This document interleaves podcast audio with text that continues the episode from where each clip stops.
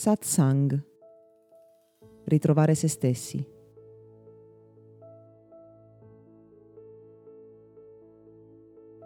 Ogni rapporto di coppia ha bisogno di unione tanto quanto di separazione.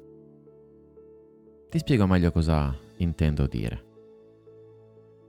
Quando creiamo con il tempo un'importante relazione, come può essere il rapporto di coppia, quello che accade è che le nostre energie, le nostre coscienze si uniscono e su un piano più superficiale vanno a soddisfare l'una il bisogno dell'altra. Io magari so aggiustare un rubinetto e tu sai cucinare. Per usare un esempio totalmente stereotipato e nel collaborare, nel vivere insieme, aiutiamo l'uno l'altro. E con il tempo questo modo di aiutarci, ma non solo nelle cose più pratiche, bensì nelle esigenze emotive, nei bisogni profondi, persino nelle ferite che ognuno porta con sé, crea un'entità solida, aggregata proprio dai bisogni profondi di ognuno che vengono soddisfatti dalla presenza, dai comportamenti e dalla relazione con l'altro. Ogni coppia, come ogni gruppo di lavoro, ogni gruppo di meditazione o gruppo nel quale si svolga qualunque attività, crea con il tempo questa particolare, invisibile e sottile relazione al suo interno. I componenti sono complementari, si aiutano e allo stesso tempo permettono al singolo di nascondere i suoi difetti, le sue mancanze, le sue ferite.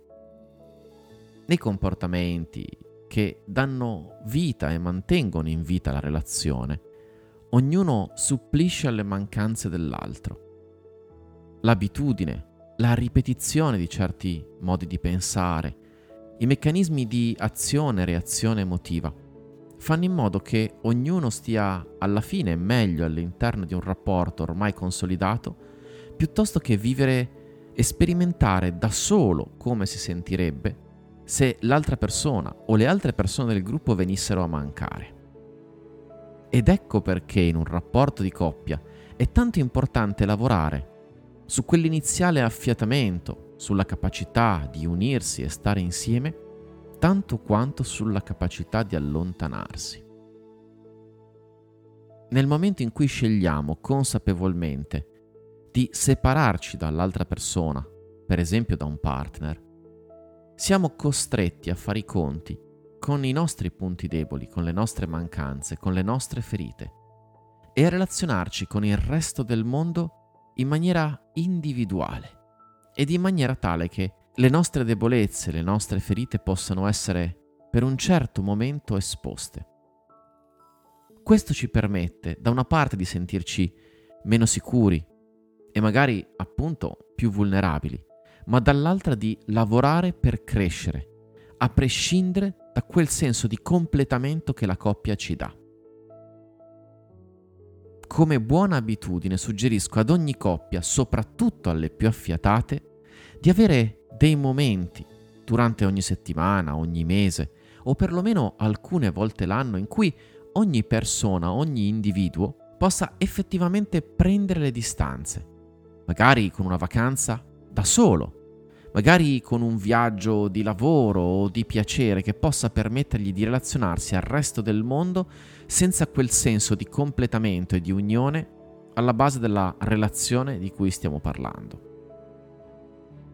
All'inizio ci si sente fuori dalla zona di comfort, all'inizio ci si sente esposti, ma in quel momento riusciamo a pensare diversamente, ad agire diversamente, ad allenarci a far fronte alle nostre mancanze senza poterci appoggiare ad altri che lo facciano al posto nostro.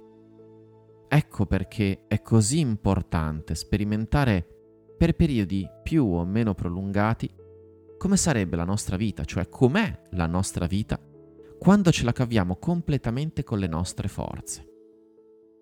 Ci accorgeremo che tornando a casa riabbracceremo il nostro partner o la nostra famiglia con un senso di consapevolezza differente e riusciremo allo stesso tempo a portare nuova linfa, nuova consapevolezza all'interno della coppia, perché noi, così come le altre persone, avremo avuto il tempo e lo spazio per pensare, sentire e agire in modo nuovo. In altre parole, per crescere e diventare migliori. Questo podcast è offerto da Accademia di Meditazione e Sviluppo Personale Gotham. www.accademiadimeditazione.it